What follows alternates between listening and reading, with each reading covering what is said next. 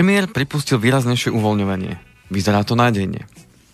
Taliani uvoľňujú opatrenia, týka sa to aj obmedzenia pohybu. Zoznam výnimiek sa rozrastá, kto nemusí ísť do povinnej karantény. Matovič hovorí o otváraní škôl a vyzoval radostnú správu. Slovensko ukončilo pandémiu. Spustili smart karanténu, na Slovensku pribudol jeden nakazený. Takéto titulky sa na nás zhrnú z médií a hovoria o tom, že sa blížime k návratu do normálnych koľají. Ako to však vyzerá v súčasnosti na tých finančných trhoch? Povieme si za chvíľočku. Ešte však chcem vás, milí poslucháči, upozorniť na určité záležitosti, ktoré pred viac ako 12 rokmi sme mali možnosť počuť a otvárali sa nám správy, či už v novinách alebo v médiách, a to asi takéto chvíľočka ticha. Neskôr sa vám musí otvoriť áno, počítač, áno. aby sa trošku, otvorili správy. Áno, trošku neskôr som začal. A teda prišiel, tak tým je to spôsobené. Mm-hmm. Vy ste meškali, lebo ste boli podporiť mali sme, majiteľov mali sme, fitness mali centier. Vy ako fitnessák. Ideme, ideme na to. Cena ropy, 1. október, cena ropy opäť klesala pod 100 USD za barel. Americký senát schválil záchranný balík pre americké banky v hodnote 700 miliard dolárov. Írsky parlament schválil ako prvý v EÚ zákon o ochrane vkladov v írskych bankách. Agentúra Fitch Ratings znižila úveru bonitu Estonska, Litvy a Lotyšska, všetky majú negatívny výhľad. Francúzsko v úsilí oslabiť vplyv medzinárodnej finančnej krízy na domácu ekonomiku dáva firmám k dispozícii 20 miliard eur. Americkí daňoví poplatníci podľa GV Busha napokon nezaplatia 700 miliard USD za záchranu amerických bank, lebo časom ceny ich akcií vo vlastníctve štátu budú rásť, na čom daňoví poplatníci možno aj zarobia. Kuwait Petroleum Corp investuje do ťažby a spracovania ropy do roku 2013 takmer 75 miliard USD. Cena ropy klesla pod 90 USD za barel. Na Islande boli zoštátnené hlavné banky. Medzinárodný menový fond zvýšil odhad celkových strát spôsobených americkou úverovou krízou na 1,4 bilióna USD. V apríli hovoril o škodách za bilión USD. To sú americké doláry. Čiže sa to zvýšil, áno. Uh-huh. Deficit amerického rozpočtu vo fiskálnom roku 2007-2008 dosiahol nový historický rekord 438 miliard amerických dolárov. To sú správy z finančných trhov. Áno, priatelia, ale teraz ste už asi všetci vedeli, o aké správy a z akého roku sa jedná. Áno, sú to správy z októbra roku 2008. Takéto titulky sa na nás hrnuli uh, práve v tom období, kedy tá veľká finančná kríza, ktorá bola ako posledná, ktorá sa nás dotkla, do, uh, zasiahla, tak takéto titulky na nás išli. Takéto veci sa diali, takéto miliardy dolárov a eur a bilióny dolárov a eur sa na nás chrlili z jednej druhej strany a mne to teda nápadne pripomína dnešok, lebo čiž sa správy e, v tomto duchu nesú aj dnes a, a mnohí z nás mali pocit, že aj v tom roku 2008, že tú krízu asi, že to bude niečo veľmi ťažké a, a že to asi nezvládneme a, a že to bude veľmi náročné a pre mnohých dá sa povedať likvidačné. No a pozrite sa, prešlo 12 rokov všetci sme tu, prežili sme aj ten rok 2008, 2009, 2010, teda ja som tu, možno nie všetci samozrejme. No všetci asi nie. Avšak podstata, podstata je tá, že čím som chcel tento úvod začať je práve to, že uh, mnohokrát to, čo čítame v médiách a to, čo vidíme v telke a to, čo sa na nás tak chrlí, tak v, v nás vyvoláva také nie veľmi dobré pocity a väčšinou, keby sme tie pocity dokázali nejako definovať a pomenovať, tak by to bol asi strach. Strach a obava z tej neistoty a z tej budúcnosti, čo s nami bude a akým spôsobom to zvládneme, ako to prežijeme. A čo som tým chcel len povedať je, že možno nečítajme až tak veľa tých správ, možno nečítajme a nesústredíme sa až na toľko tých článkov a médi- čo ano. všetko v médiách vyjde. A nepočúvajte ani rádia, vypnite nás.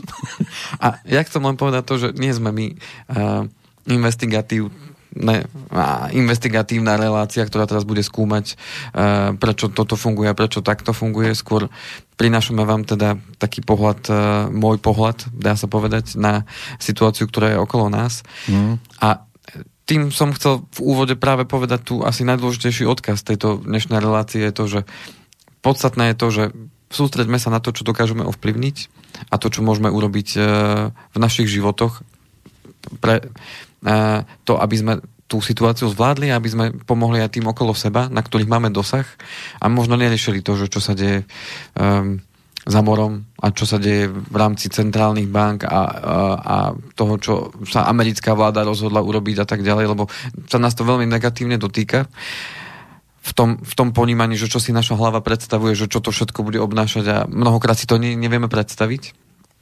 A chcem tým poukázať práve na to, že v našich rukách máme to, čo môžeme e, v našich životoch zmeniť a urobiť vo vzťahu k tomu, aká je situácia.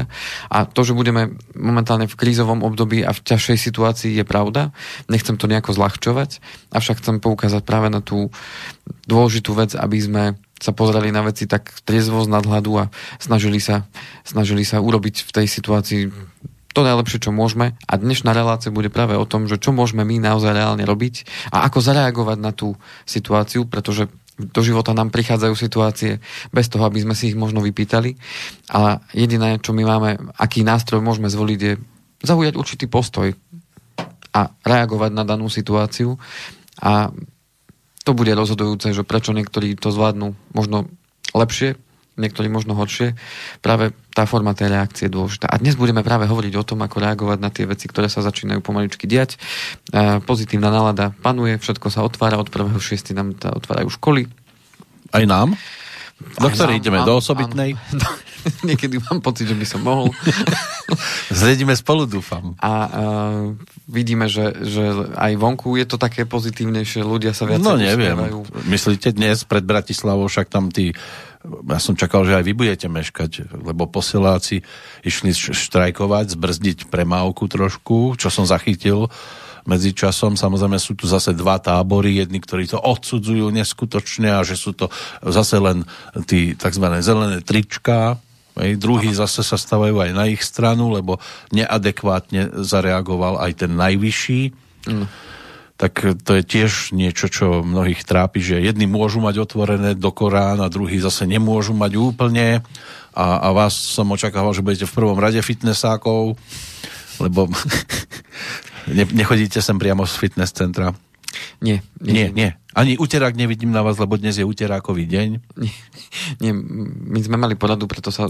Áno? Akurát tak natesno som dobehol. No, tak. A máme, porady máme takto ráno, také online aj s rediteľom, aj s ostatnými kolegami celého... Všetkými sa, všetci boli pripojení, áno? Všetci, áno, všetci. Áno. Nikto nemeškal. Áno, no, niektorí meškali aj A tak. to ale... môžete aj z postele.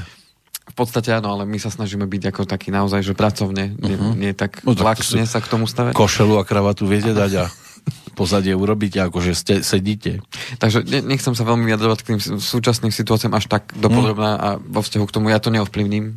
Nejakou no sme mi malá loďka a, a tie tsunami, ktoré okolo lietajú, tak musí, musíme skôr tú svoju loďku snažiť tak udržať, aby pri akejkoľvek vlne ano. ustála to všetko. A ja rozumiem aj jednej, aj druhej strane. Ako ja rozumiem aj argumentom z jednej, aj z druhej strany. Otázka je, otázka je, kto rozhodne, že kto má pravdu.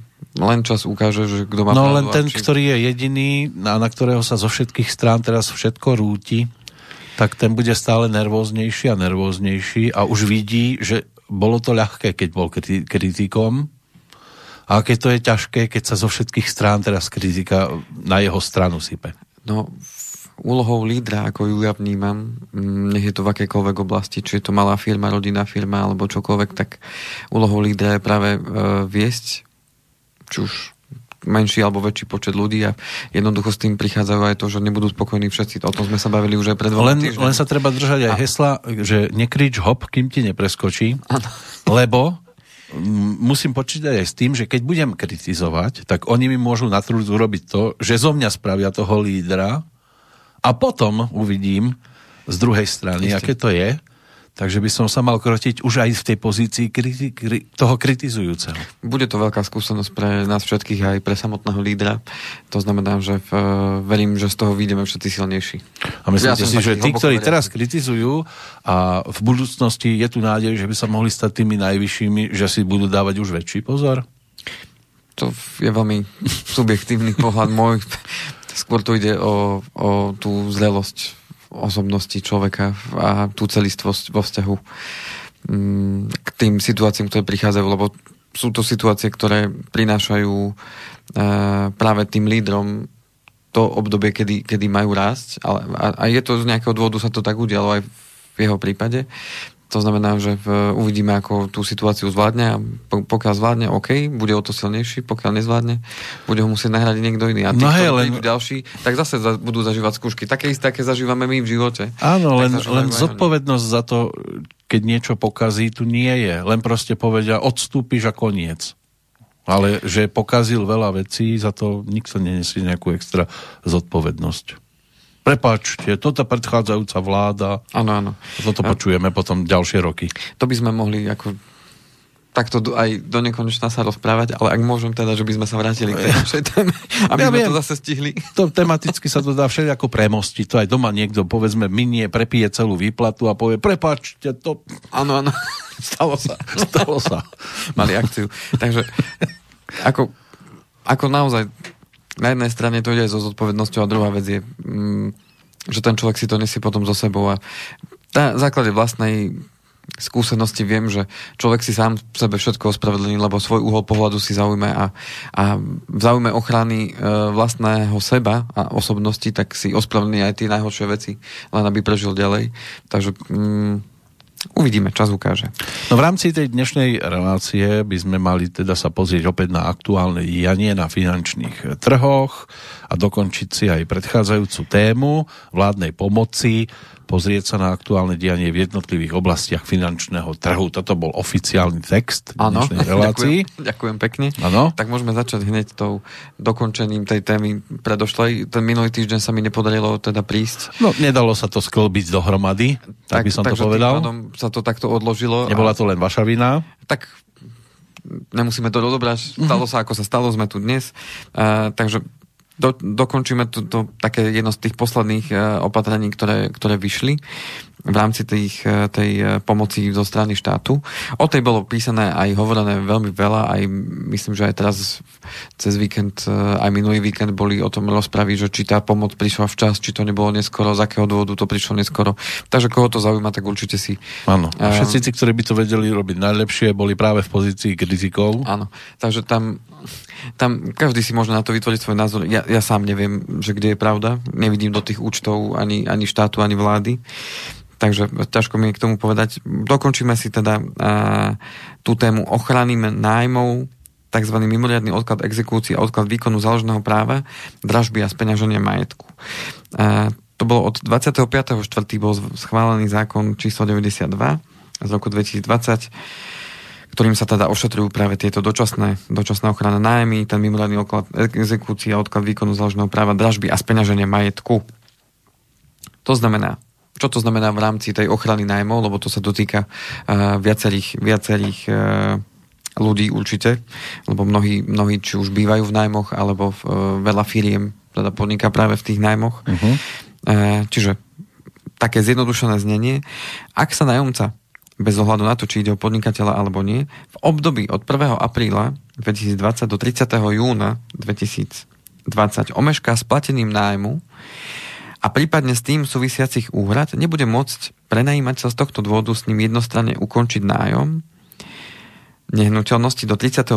decembra 2020. Čiže ak sa omešká... Je v ochrannej zóne? Je tak sme ochrannej zóne, že nemôže ho ten prenajímateľ povedať mu, že tu máš výpoveď a choď preč, lebo ty lebo mi neplatíš. Mi neplatíš. Mhm. Tak. Ale je aj chránený aj ten prenajímateľ? Omeškanie nájomcov však musí mať bezprostredný súvis s pandémiou a nájomca musí byť pripravený takýto súvis pre prípad sporu mhm. osvedčiť. Áno. Čiže... Mm, ja musím dokázať, že sa mi nedarilo preto, lebo, lebo pandémia. Áno a potom mi on musí minimálne do konca roka ma tam strpieť, ale aj on by mal byť niekým chránený a nie čím.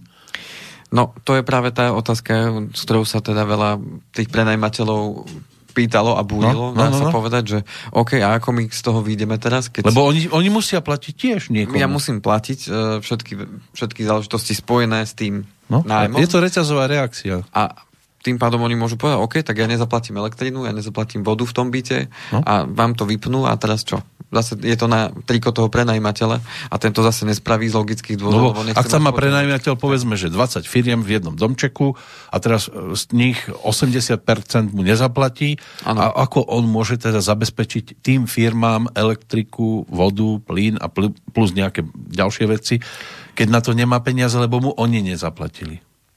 Takže to sú presne veci, s ktorými sa bude naše súdnictvo potýkať, mám taký pocit, pretože tam, kde nie sú možno tie také blízke väzby tých prenajmateľov a tých, tých nájomcov, že si rozumejú a že sa vedia dohodnúť nejakým spôsobom, tak eh, jednoducho bude dochádzať k treniciam mm. a každý si ten, ten zákon vy, vy, vyloží po svojom a právnici zase budú mať čo robiť zjavne.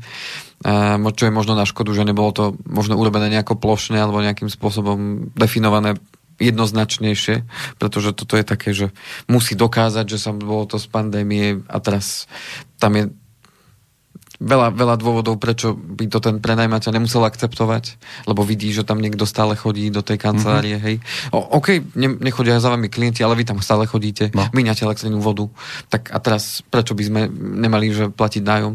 Máte nižšie tržby, dobre, aj my máme nižšie tržby, ale čo teraz? Ako však a tu ide a práve keby sa to zastavilo potom? A, a, áno, presne tak. A, uh, tu ide práve o tú dohodu. Čiže uh, bol na to aj taký fajn článok, nechcem robiť uh, zase reklamu.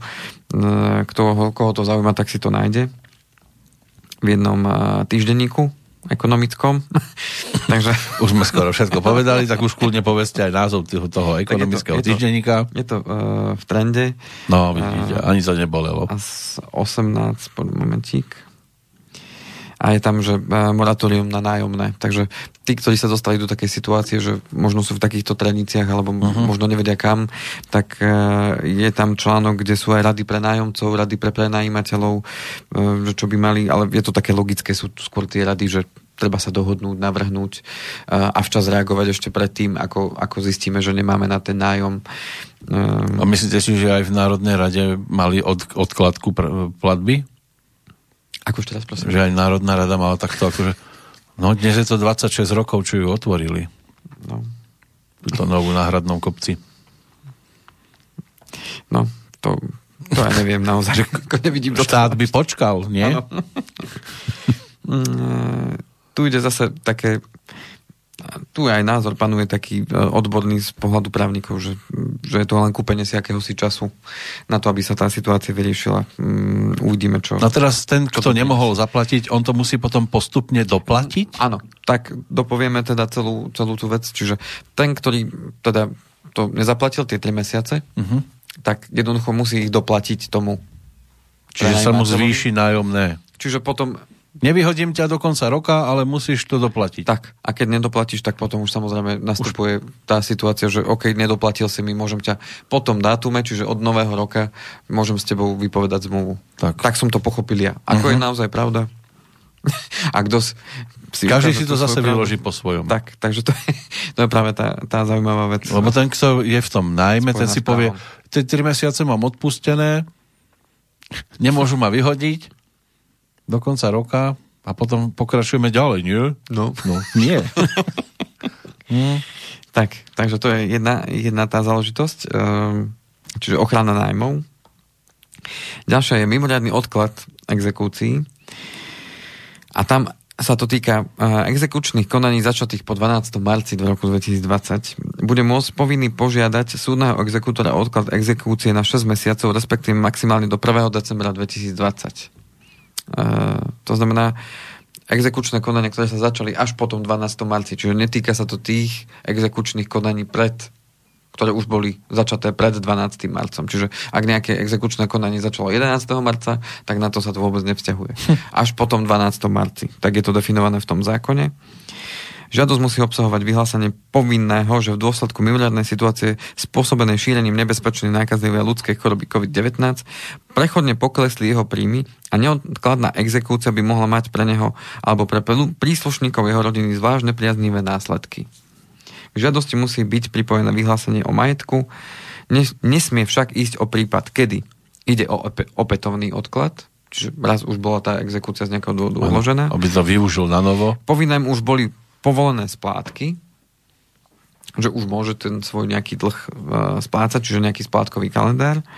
Exekúciu na vymoženie výživného, čiže ak sa jedná o predmet exekúcie výživné, ktoré ten dotyčný, uh, tá dotyčná osoba neplatila podľa, podľa toho, ako bolo nariadené súdom alebo zákonom, tak jednoducho na to sa to nevzťahuje.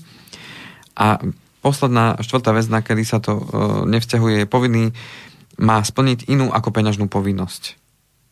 Čiže pokiaľ nemá zaplatiť nejakú sumu peňazí, ale má, má to splatiť, ja neviem, vykonaním nejakej práce alebo niečo. Uh-huh. Čiže povinný musí k žiadosti pripojiť aj tzv. vyhlásenie o majetku, ide o tzv. odklad s blokovaním a teda odklad nebráni súdnemu exekutorovi vykonovať úkony smerujúce k zisteniu a zabezpečeniu majetku podliehajúceho exekúcii. Takže to je mimoriadný odklad exekúcií, čiže tam je dôležité len zapamätať si, že exekúcie, ktoré by mali začať teda, alebo teda začali až potom 12. marci a tie 4 body, ktoré sme vymenovali, na tie sa to nevzťahuje. A potom je tam posledná vec a to je odklad výkonu záložného práva dražby z peňaženia majetku. V čase od 31.5.2020 nemožno pristúpiť k výkonu záložného práva. Dražobník, súdny exekútor a správca sú v čase do 31.5.2020 povinní upustiť od vykonania dražby poverovania predaju majetku dražobníka organizovania ponukového konania alebo iného súťažného procesu smerujúceho k predaju majetku. Čiže do toho 31.5.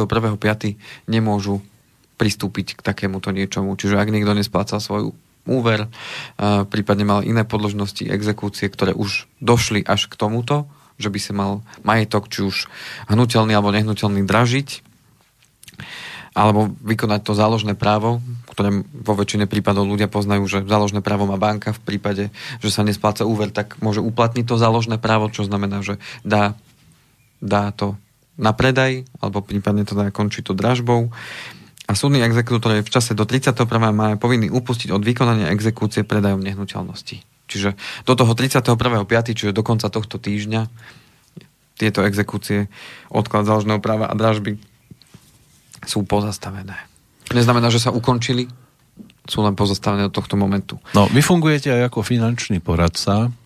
Um, ohlasujú sa ľudia teraz s problémami viac ako predtým? Zatiaľ to boli také skôr informačného charakteru, to znamená, že... Žiadny pýtali... zúfalec nejaký extra, nemusíme menovať, ale neobjavil nie, nie, nie, sa nikto.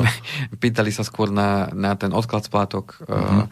či sa im vzťahuje ich poistenie v prípade, že by boli, nedaj Bože, hospitalizovaní v nemocnici z toho dôvodu. Áno, áno. Eh, to boli také časté otázky, mm, Skôr teraz je záujem z ich strany ako keby prehodnotiť tie veci, ktoré majú, čiže ako keby urobiť znovu ten audit tých vecí, že čo vlastne platíme, uh-huh. na čo to máme, eh, čo s tými úvermi, vieme to nejakým spôsobom možno znížiť, eh, máme tu hypotéku, máme aj takýto spotrebný úver, vieme to spojiť dokopy, aby sme platili menej.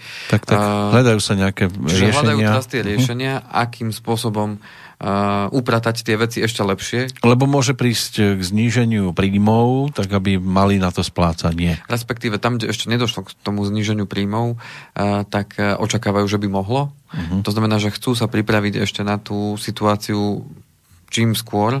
To znamená, hľadajú tie riešenia, ako lepšie hospodariť s tými peniazmi, ktoré dnes ešte sú a vytvoriť si tak väčšie rezervy pre prípad, že by došlo teda k tomu, že by tie príjmy sa znížili. Čiže Čiže to sú skôr takéto praktické, e, praktické záležitosti, ktoré mm-hmm. nie sú tými hraničnými, že by niekto e, už bol v takej situácii, že zle.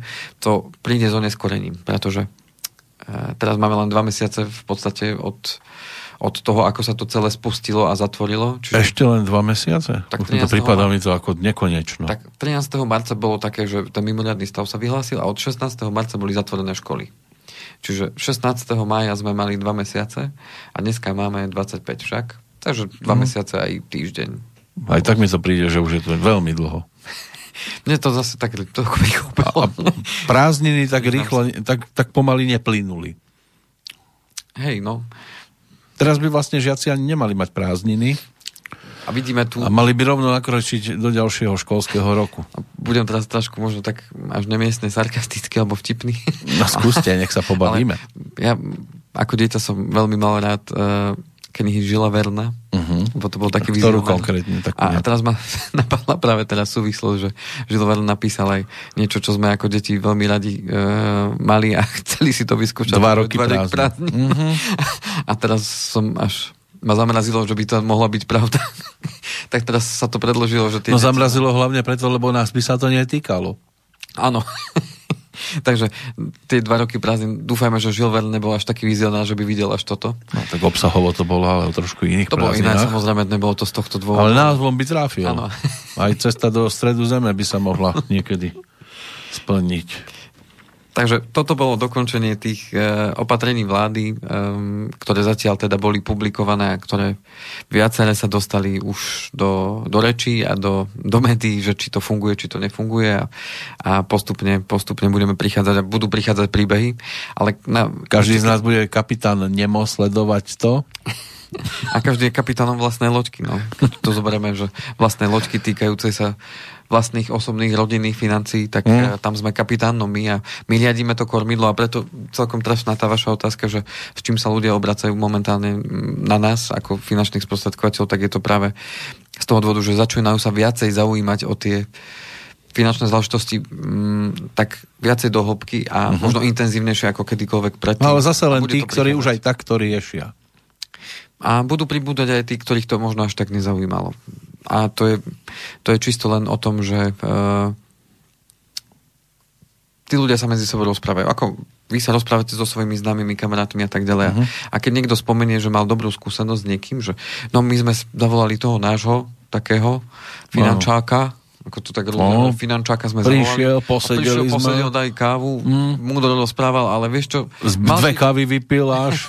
ale vieš čo, a celkom múdro ti hovoril, aj sme urobili nejaké zmeny a zistili sme, že sme na tom ušetrili, uh-huh. na týchto veciach a, uh-huh. a nám sa to veľmi páčilo. A ten človek, ktorý možno takú skúsenosť nemá, tak si povie, fú, a počúvať, tak daj mi kontakt, alebo mohol by som sa aj s ním stretnúť aspoň čo. A v pohode je, a koľko s ním už... Už neberie ľudí, už má plno. Hej, majú za to.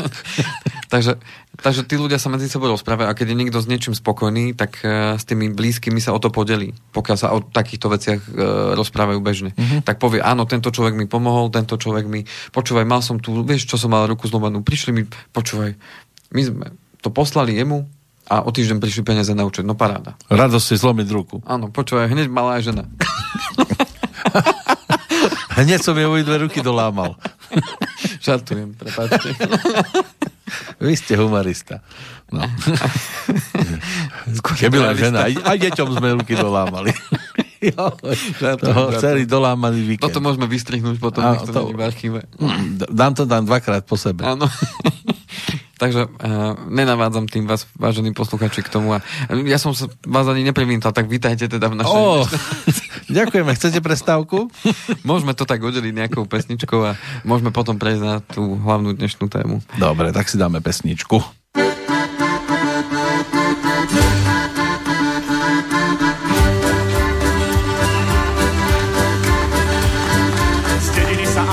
Odlevila, prišla z nám do mesta sa chodí ako bíla, ako mladá nevesta.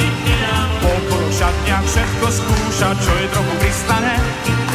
Priore si luxus kabát pýta, preto hlasom zastane. Radio baby, blava number two. Anča, si drahá, si drahá ako voho. Anča, si drahá, si drahá ako voho. Anča, si drahá, ako neplatené si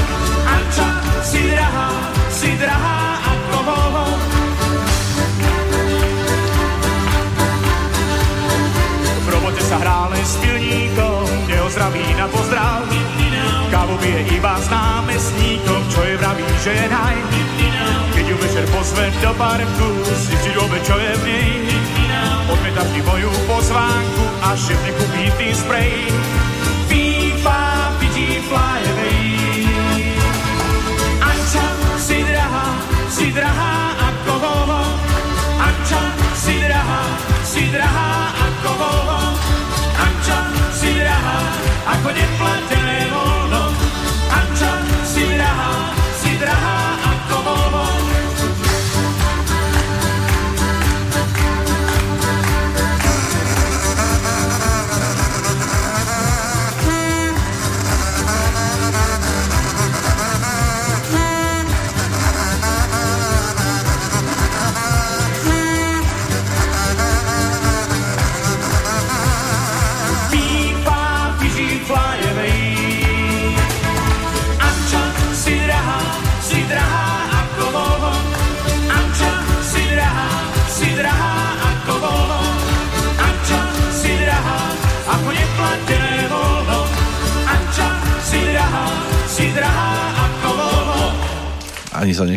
že tento pán už nie je medzi nami 14 rokov.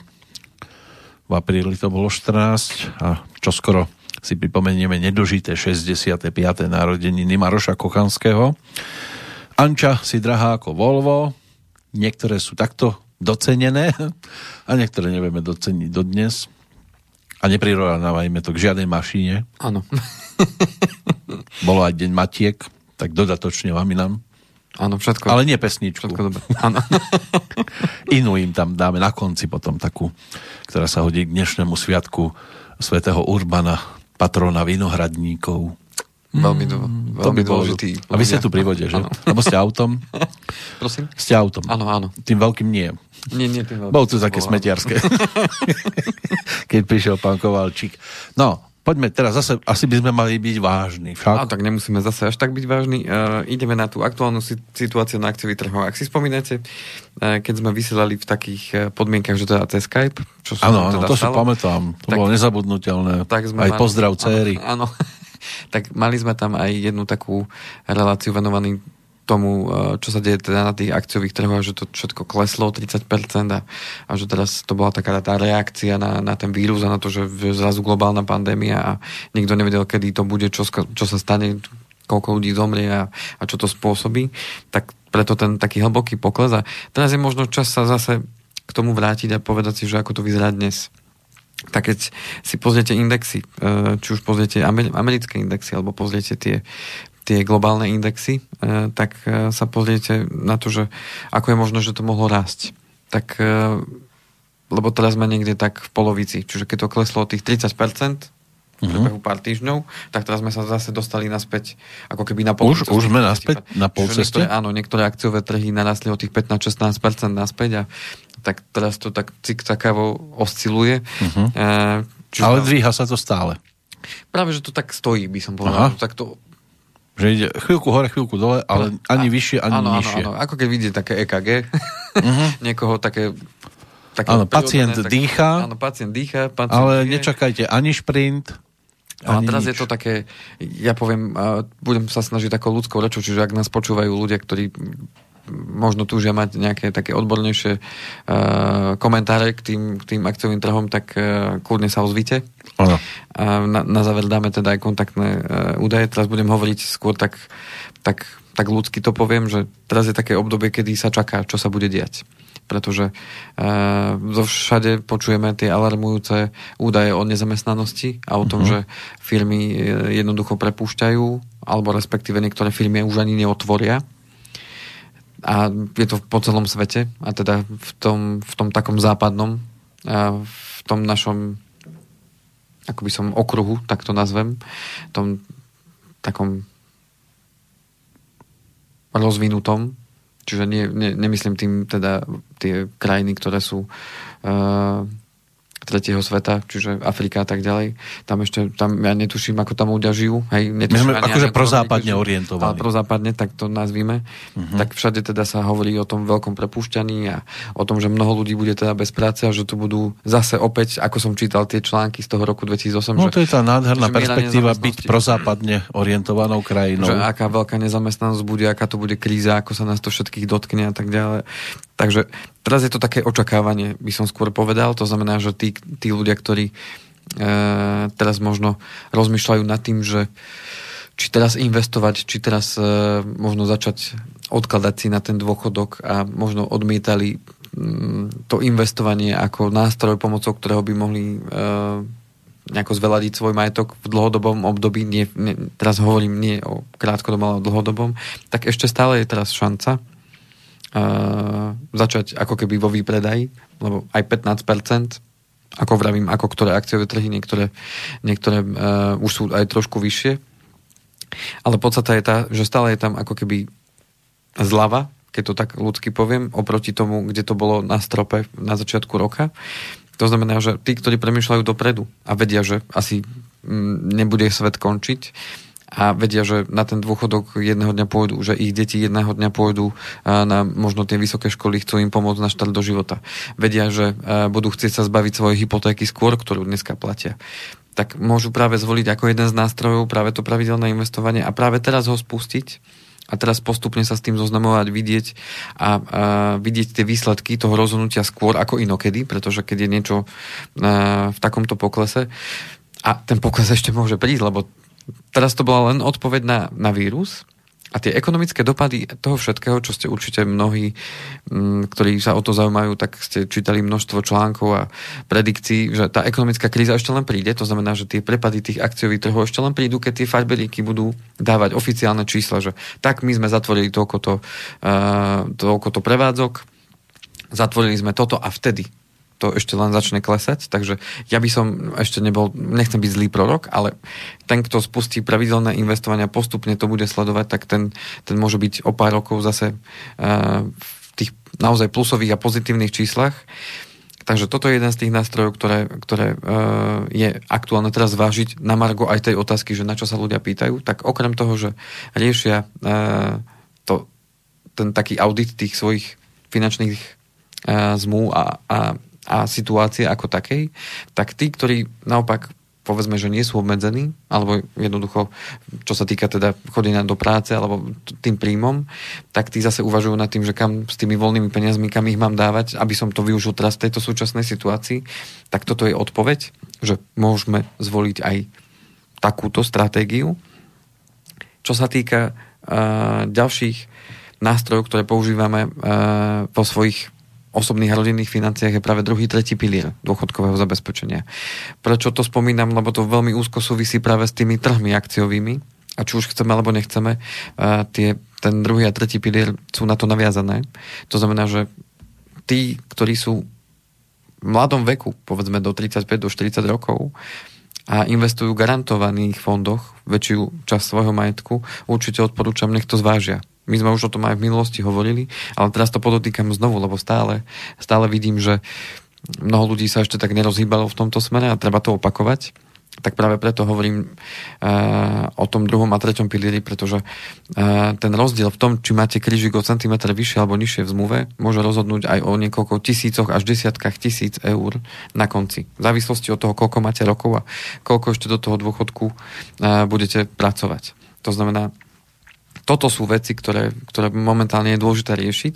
Aj v rámci tých auditov alebo v rámci tých stretnutí s klientami toto práve riešime, že kontrolujeme, kde majú tie, tie e, zmluvy, e, v akých fondoch investujú, aké je tam percento podielu, koľko majú v tých garantovaných, koľko majú v tých zmiešaných alebo akciách, prípadne indexových fondoch. Aha, Takže je aby to nemali svoj krížik čoskoro napísaný aj v životopise. Áno.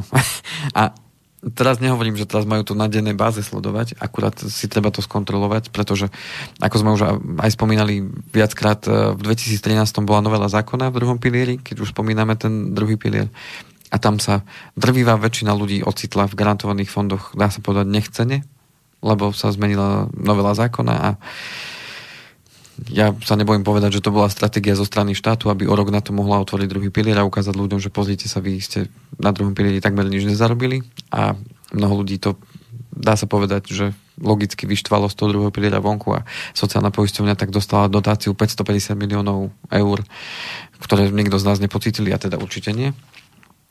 A, a teraz ten druhý pilier vidím, že má význam práve o ňom sa rozprávať s mladými ľuďmi, čiže ak nás počúvajú poslucháči, ktorí majú deti, e, ktoré, alebo majú už teda deti, ktoré sú už aj staršie.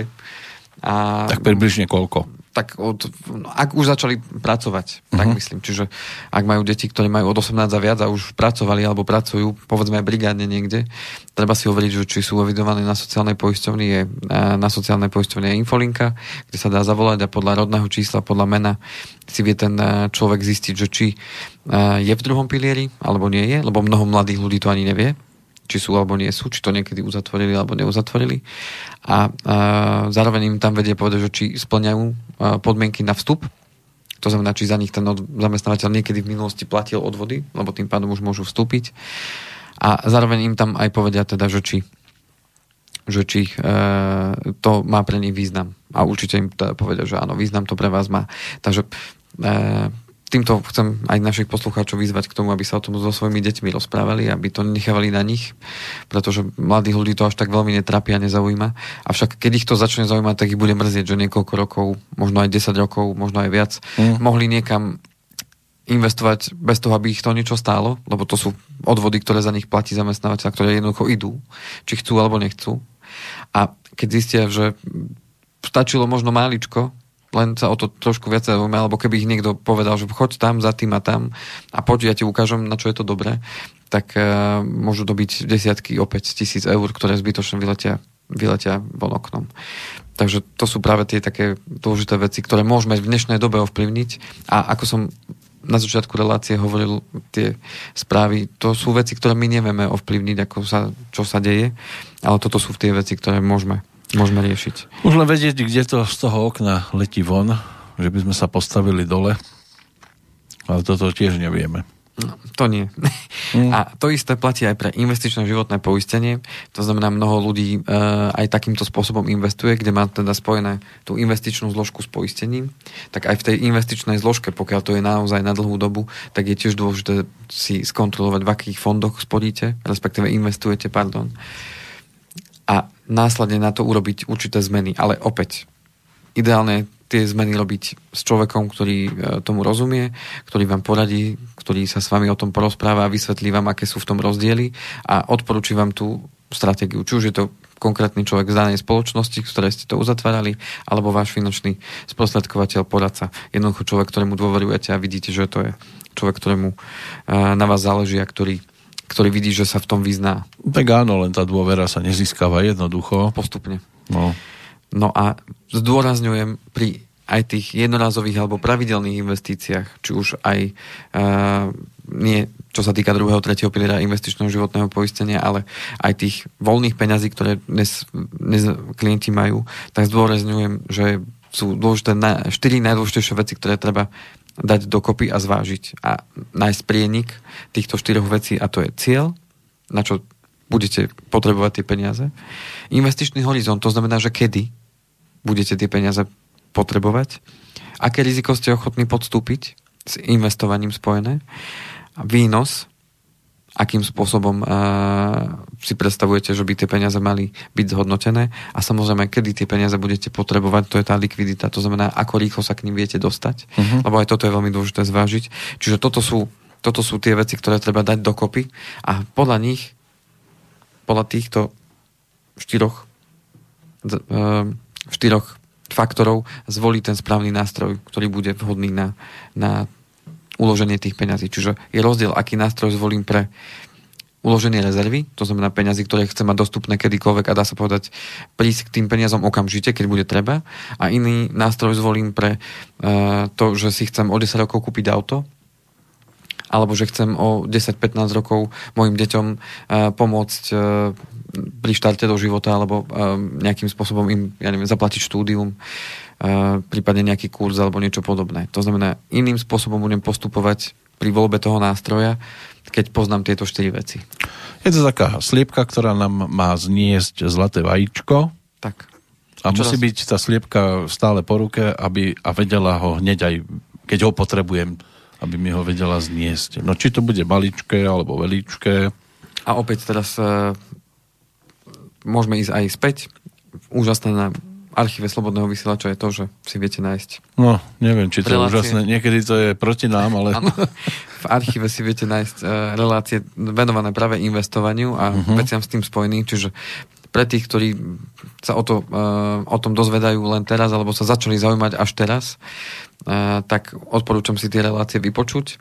Uh, bolo ich tam viacero za tú históriu takmer 5 ročnú, takže určite tam v tom archíve nájdete informácie a pokiaľ by vás to teda zaujímalo bližšie alebo konkrétne nejaký mm, návrh, plán, pokojne môžete sa mi ozvať. Áno, je tam 94 relácií, takže to ano. už nie je také jednoduché celé si to prepočúvať. Ale podľa názvov sme sa snažili tie názvy nejakým spôsobom trafiť. Niekedy sú také, že z každého rožku trošku, ale tak mm-hmm. to sú také názvy, ktoré ano tej danej situácii mi prišli ako, ako také najlogickejšie. A ja samozrejme viem, že keby som mal nejakého marketéra, odborníka, tak mi povie takýto názov dajte, aby, uh-huh. aby to bolo zaujímavé. No tam je Rožková, Rožkov. Takže, takže tak.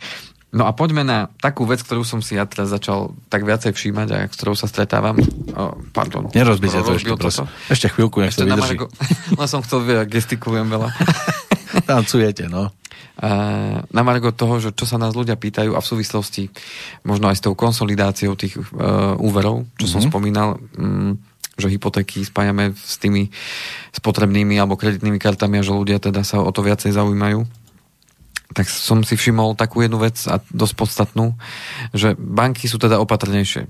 My sme to už spomínali v reláciách a že sa už začínajú tie banky tak, tak uh, striedmejšie správať k tým úverom. No ale už začínam pocitovať realitu. A tá realita je asi v tom, že uh, to, čo bol štandard 80% z hodnoty nehnuteľnosti, tak zrazu štandardom sa už stáva 70% z hodnoty nehnuteľnosti. To znamená, že v niektorých prípadoch sa nám už stalo, že jednoducho neboli sme schopní to refinancovať u tých klientov, pretože tá hodnota tých úverov, ktoré sme chceli skonsolidovať, prekročila tú sumu 70% a jednoducho síce požiadavka bola zo strany klienta, že chceme to na 80% z hodnoty nehnuteľnosti. Príklad, uh, hodnota nehnuteľnosti 100 tisíc, uh-huh. a hodnota úverov 80 tisíc, čiže na tesno nám to vychádzalo, že 80% získame a skonsolidujeme hypotéku a spotrebiteľský úver, čím znížime klientovi splátku asi o 150 eur mesačne, ktoré vie si odložiť, respektíve vytvárať postupne rezervu práve v tom období, keď počíta s tým, že tá, tá zmena príjmu príde. A teraz zrazu nám banka odpovedala, že hm, bohužiaľ maximálna výška, ktorú vieme klientovi poskytnúť je 70 tisíc. Čiže zrazu sme z tej pozície, že fajn, super, vieme ušetriť, zrazu sme zistili, že aha, banka nám dáva možnosť len 70%, to znamená, že nevieme ani len zrefinancovať tú hypotéku a tým pádom sa klient dostáva do situácie, že hm, dobre, fajn, môžeme sa ešte obrátiť na ďalšiu banku. Nevrajím, že teda všetky banky k tomu pristúpili, len už sa s tým začínam stretávať, že banky už sú natoľko opatrné, že na jednej strane znižujú to percento financovania a zároveň ďalšia vec, znižujú hodnoty nehnuteľností. Lebo v tomto jednom prípade sa nám stalo aj zároveň to, že e, banky majú tzv. interné ocenenie nehnuteľnosti, že nemusíte robiť nový znalecký posudok, keď máte znalecký posudok na, na, na byt alebo na dom, v tomto prípade interné robia iba na byty, a, tak máte z roku, ja neviem, 2016, tak nemusíte znovu volať znalcovi a urobiť nový znalecký posudok, ale dáte banke ten starý, urobíte aktuálne fotky a banka si ho ocení sama. Zväčša predtým, ako bola teda táto pandemická situácia, tak banky to oceňovali približne na tú trhovú hodnotu. Čiže to, čo ste si našli v inzerátoch, že v tej lokalite takýto byt stojí toľko a toľko, tak toľko ohodnotila aj banka. Dnes bolo to v tomto byte rádovo o 10 až 15% menej. To znamená, že ten byt, ktorý má hodnotu viac ako 100 tisíc, tak ocenený len na 90. Uh-huh. A ešte dokonca z tých 90 dajú len 70%. Nie 80%. Čiže v takýchto prípadoch sa dostávame do niečoho, čo ja som avizoval ešte kedysi dávno. Ste boli prorokom, no. A, a ja som tomu nechcel veriť, že sa to môže stať. A, ale som to napriek tomu teda hovoril, že je tu taká možnosť, lebo už v Anglicku sa dialo to, čo my sme vtedy v jednej relácii spomínali, že, že otrok hypotéky a že veľa ľudí v myslím, že tam bolo číslo 30% ľudí, ktorí majú hypotéky v Anglicku, sa dostalo do situácie, že nie sú schopní refinancovať to, pretože tým, že sa zmenili podmienky poskytovania hypoték, tzv. regulácia, čo pociťujeme aj u nás, že kedy si bolo možné 120% si dobre, že nezobrať na hypotéku, jedna banka to tak mala, že až 120% vám dali, že tých 20% je ešte na zariadenie a rekonštrukciu. Áno, bonus trošku tak postupne sa to z tých 100% znižuje až na tých 70. A takouto reguláciou sa zrazu stane to, že keď vy máte veľa tých úverov, ako zistujeme práve teraz, že máte proste tie záväzky väčšie, ako je, ako je hodnota tej nehnuteľnosti a to percento, koľko vám vie poskytnúť banka, tak vy sa dostanete do situácie, že neviete to zrefinancovať a tým pádom budete musieť zostať tak, ako ste a prijať ten úrok, ktorý vám tá banka dá lebo nebudete mať možnosť vybrať si. Uh-huh. Alebo ísť niekam inám, alebo povedať si, že haha, tak vy mi dávate taký úrok, tak ja idem niekam inde a tam mi dajú nižšie. A zrazu zistíte, že v tej banke je to rovnako, a v tej banke je to rovnako, že vám to nedajú, tak vy zostávate v tej istej banke a tá vám s radosťou ten úrok zvýši a vy poviete, že OK, no nemám inú možnosť. To je konkurencia na trhu. A tým pádom sa stávate tzv. otrokom hypotéky alebo mm. tých svojich záväzkov, že jednoducho neviete odísť odtiaľ, pretože máte založenú strechu nad hlavou a zároveň máte nabraté ďalšie úvery, ktorými ste si akože potrebovali pomôcť, aby ste to bývanie nejako dali do poriadku, kúpili si auto a neviem čo všetko. A, a zrazu zistíte, že sa vám to už nedá teraz refinancovať. Lebo vy by ste to teraz ale potrebovali, lebo, lebo vaše príjmy sa znížili, alebo jednoducho potrebujete to nejako skonsolidovať, ale už sa nedá. A tu prichádzame práve do tej situácie aj u nás na Slovensku, čiže už to není niekde na nejakom ostrove za nám niekde ano, ďaleko, vzdialené ano. a nepredstaviteľné, ale zrazu sa to už dostáva sem a ja tým nechcem akože strašiť. Ja len chcem upozorniť tých ľudí, ktorí, ktorí sa možno si myslí, že tak Kovalčík, čo? To, čo sa deje tam, to, to sa u nás nemôže stať. Tak tu je situácia... My sme ktorá, závodov. Tu je situácia, ktorá sa zrazu stala a je realitou a, pomaličky tie banky k tomu pristupujú.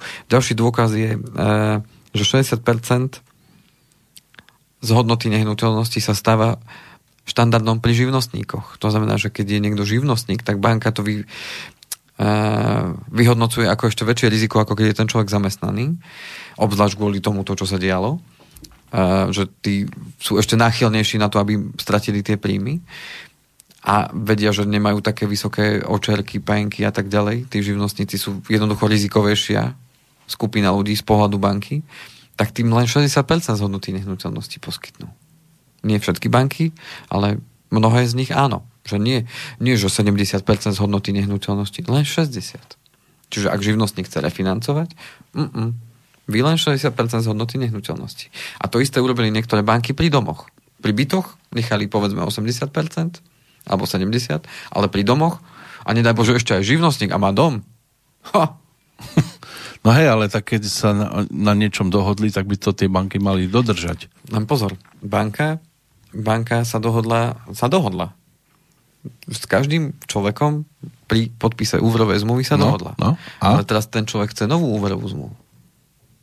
Aby sme si rozumeli. On nechce zmeniť starú, uh-huh on chce novú zmluvu, v ktorej si spojí, povedzme, hypotéku so spotrebným úverom. Uh-huh, to si dá dohromady pod jednu. Áno, ale to není, že si navyšujem existujúcu zmluvu, to je to, že uh, chcem nový úver, ktorým vyplatím tú hypotéku a vyplatím ten spotrebák a tým pádom mám akože jeden úver iba. Áno. To znamená, to není zmena existujúceho úveru, to je, že nový úver.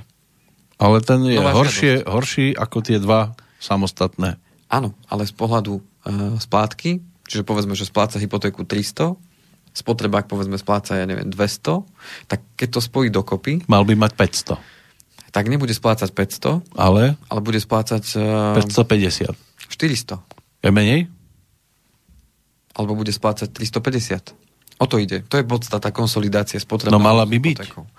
Len podstata je tá, že pokiaľ mi to nedovolí práve to obmedzenie, ktoré banky prijali vo vzťahu k obozretnosti, lebo nevedia, pardon, tie banky to robia stále, z toho dôvodu, že nevedia, aká bude hodnota nehnuteľnosti a banky nevedia, či tí ľudia budú o rok schopní splácať svoje príjmy. Lebo no, dneska no, vedia no, spraviť... Teraz áno. Da, nie svoje príjmy, svoje záväzky. To znamená, že banky idú do veľkej neistoty.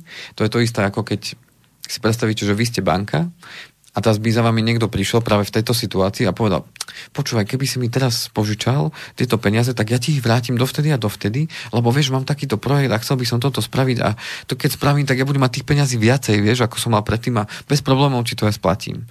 Ale vy sa pozriete na to, že aha, veď ten človek robí, ja neviem, v takýchto službách, kde je potrebný kontakt s človekom. Uh, viete, že podniká len dva roky, uh, viete, že mu to tak raz ide, raz nejde.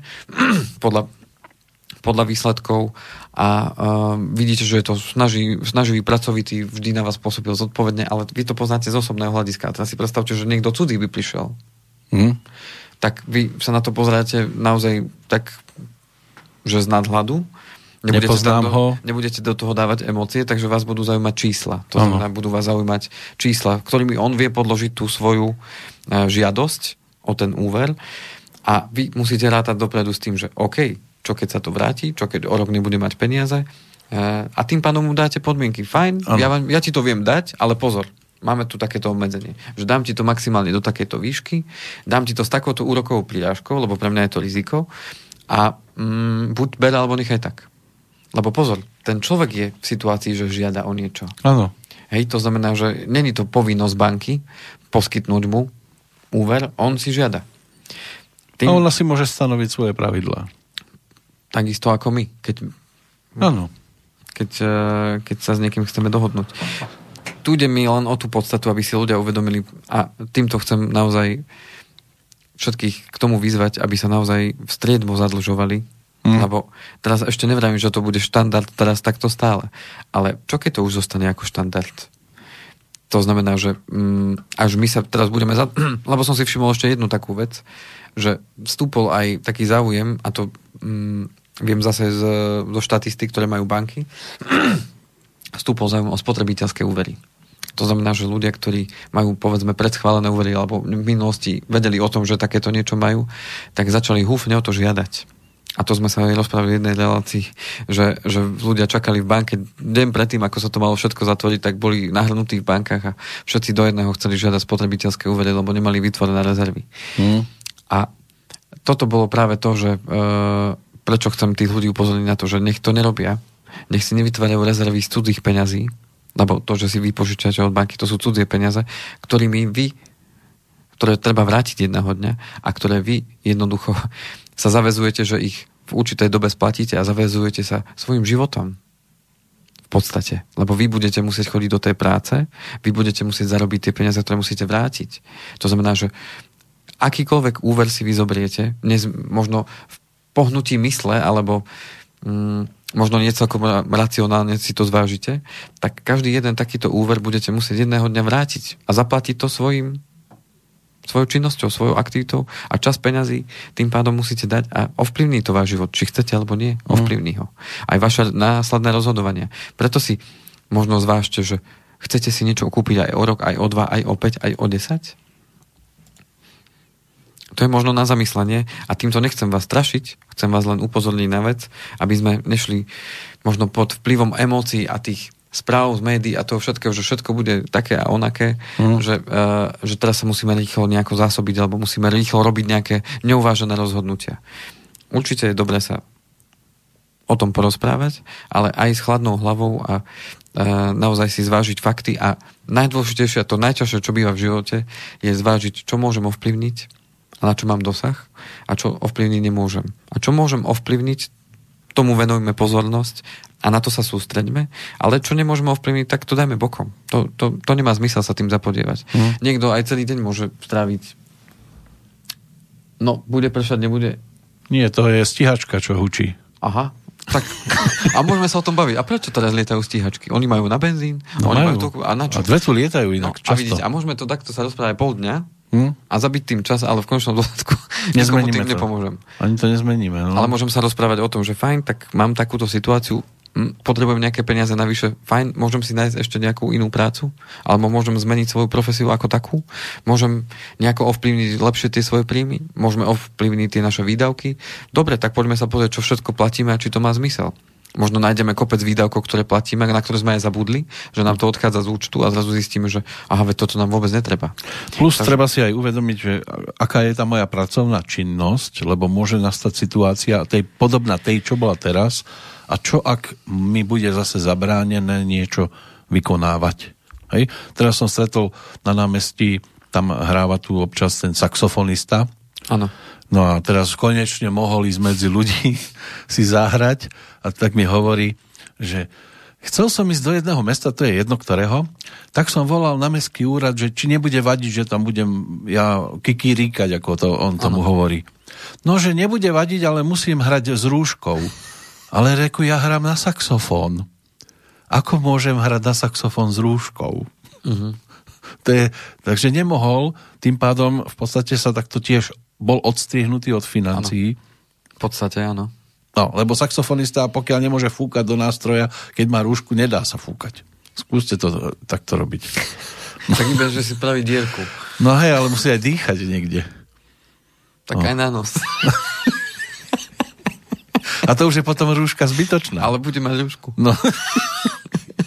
Lebo však kvôli tomu, aby, nemal, aby mal zakrytý nos a ústa, máme tu rúšku kvôli tomu. Tu mám taký mod od jedného môjho kolegu a kamaráta Mariana, pozdravujem ho týmto. tak on mi tak hovoril, že vstúpil do kancelárie, kancelárie nejakého vedúceho a ten na ňo pozor. A ty, a ty čo? Nevidíš, že vstup len s rúškou? A on videl z však mám. Splnil Takže, to? Áno, splnil to, čiže nebolo tam exaktne napísané, že treba mať na tvári. Ale ja som pozitívny v tomto smere. Ešte dokončím. Áno, dokončíte dokončím, sa. Uh, ak teda môžem. No môžete ešte sa dokončiť. A dokonca máme um, už aj prípad, že niektoré kategórie, a to sú profesie s priamým kontaktom, keď ste to už spomínali, uh, tak sa dostávajú do automaticky v súčasnosti, neviem, že úplne, ale že v súčasnej dobe do tzv neuverovateľného ratingu. Čo to znamená, že momentálne, nie že by nechceli banky poskytnúť úver, ale momentálne, keďže je to v tej kategórii, Áno. tak Môžete momentálne byť... počkajú. Uh-huh. A povedali, že no, máme to tak nariadené, že najbližšie, že do konca, do konca augusta. A že potom možno. Sú skrátka oblasti, ktoré oni nepodporia. Tak, respektíve... Je to veľmi rizikové. Momentálne pre nich veľmi rizikové, že uh-huh. nemali by istotu v tom uh-huh. príjme. No a posledná vec, upozornenie asociácie finančných sprostredkovateľov na určité nekalé praktiky, ktoré sa objavili práve v tomto období. Takže chcem no, týmto, ľudia špekulujú, to týmto je chcem aj upozorniť. Budem aj menovať nakoľko je to možno vymyslená osoba a respektíve osoba, ktorá sa... Mm, však poviem, ja to prečítam. Uh-huh. Takže dovolíme si upozorniť na pretrvajúce zaslanie ponúk občanom Slovenskej republiky formou e-mailu od osoby menom Robert Kuzmány, Také meno existuje. Ktorý ponúka refinancovanie hypotekárnych úverov a poistenia aj pandemických chorôb. Predstavuje sa ako osoba registrovaná v Národnej banke Slovenska a súčasne ponúka svoje služby až po vyplnení osobných údajov v kontaktnom formulári. Uh-huh. Robert Kuzmany nie je registrovaný v registri MBS ako finančný agent v žiadnom podregistri v rámci sektora finančného trhu. Na jeho činnosť sme prostredníctvom AFISPu upozorili aj odbor dohľadu Národnej banky Slovenska. Takže, ešte, ešte raz to meno? A ja prečítam e-mail, z ktorého to prichádza. Uh-huh. A, takže tým klientom, ktorým to náhodou prišlo, lebo zjavne sú to nejako náhodne generované adresy, a mnoho ľudí má teda, že má priezvisko, meno, zavináč a nejakú doménu, Takže ak sú im doručované e-maily s ponúkami na refinancovanie úverov na bývanie z adresy robert.kozmány y na je konci. skoro ako Robertko Zmány. Robert Kozmány zavináč refinancujem.sk uh-huh. najmä, aby neposkytovali svoje osobné údaje osobe, ktorá nie je registrovaná v Národnej banke Slovenska. Tam ide o to, že mohli, mohli by byť tie osobné údaje zneužité ja som takúto e-mailovú komunikáciu takto človeka nedostal, ale predpokladám, že osobný formulár bude znamenať viacero osobných údajov, ktoré môžu byť do budúcna zneužité. Takže uh, len takéto upozornenie na záver, aby práve my to v náväznosti na tie úvery a na to refinancovanie, ktoré je momentálne naozaj také Takže v tomto prípade nielen milé dámy, ale aj vážení páni, pozor na Robertka. Áno, takže pozor, pozor na to, komu poskytujete svoje informácie. Mm-hmm, a nie je Robertko ako Robertko. No. Tento nepoteší. V každom prípade ja vám veľmi pekne ďakujem za príležitosť. Ešte na záver môžeme spomenúť teda tie kontakty. Dajte si. Mm-hmm. Takže pokiaľ by niekoho zaujímali bližšie informácie, či už ohľadom e, tých hypoték, alebo ohľadom e, tých e, tej situácii na finančných trhoch, ako to využiť, tak telefónne číslo na mňa 0917 232 a e-mail kovalcik andrej zavinač ovbmail.eu Tak, a môžete si prípadne túto s Andrejom zaspievať. Dnes je Sviatok svätého Urbana, vinohradníkov, patróna, tak si dáme takú vinohradnícku pesničku na rozlúčku. A o týždeň či o dva? Dáme to zatiaľ o dva. Uh-huh a uvidíme, ako sa to bude vyvieť, lebo tých informácií, ja viem, že bolo teraz veľa, ale už to tak utícha, už to není také... Keby náhodou, tak vieme zareagovať veľmi rýchlo. A... Že, že môžeme dať mimoriadnu nejakú reláciu. Takže zatiaľ vážne poslucháči, vrátime sa k dvojtýždenným cyklom, uh-huh. bude to možno efektívnejšie, možno bude tam viacej informácií naraz, ale pokiaľ by sme mali od vás spätnú väzbu, že chcete každý týždeň, uh-huh. ja sa tomu nebránim. Viacej chceme Andreja. No. ja sa tomu nebránim, nájdem si na to čas. Uh-huh. A jednak aj teda časovo som tak, že, že tých, tých riešení mám naozaj celkom dosť v tomto období, takže aj z toho dôvodu ten dvojtýždňový cyklus by pre mňa bol taký lepší, ale pokiaľ by naozaj bol veľký záujem, ja, ja si na to čas nájdem. Dobre, ďakujeme pekne, to sú pozitívne informácie, aspoň v niečom. Tak zatiaľ vám želáme šťastné že kroky. všetkých boli aj tieto informácie určité miery pozitívne. A dúfajme, že aj užitočné. Určite áno. Takže tomu. ďakujeme pekne za návštevu a tešíme sa zase dovidenia, do Ďakujem aj počutia. ja. Do počutia.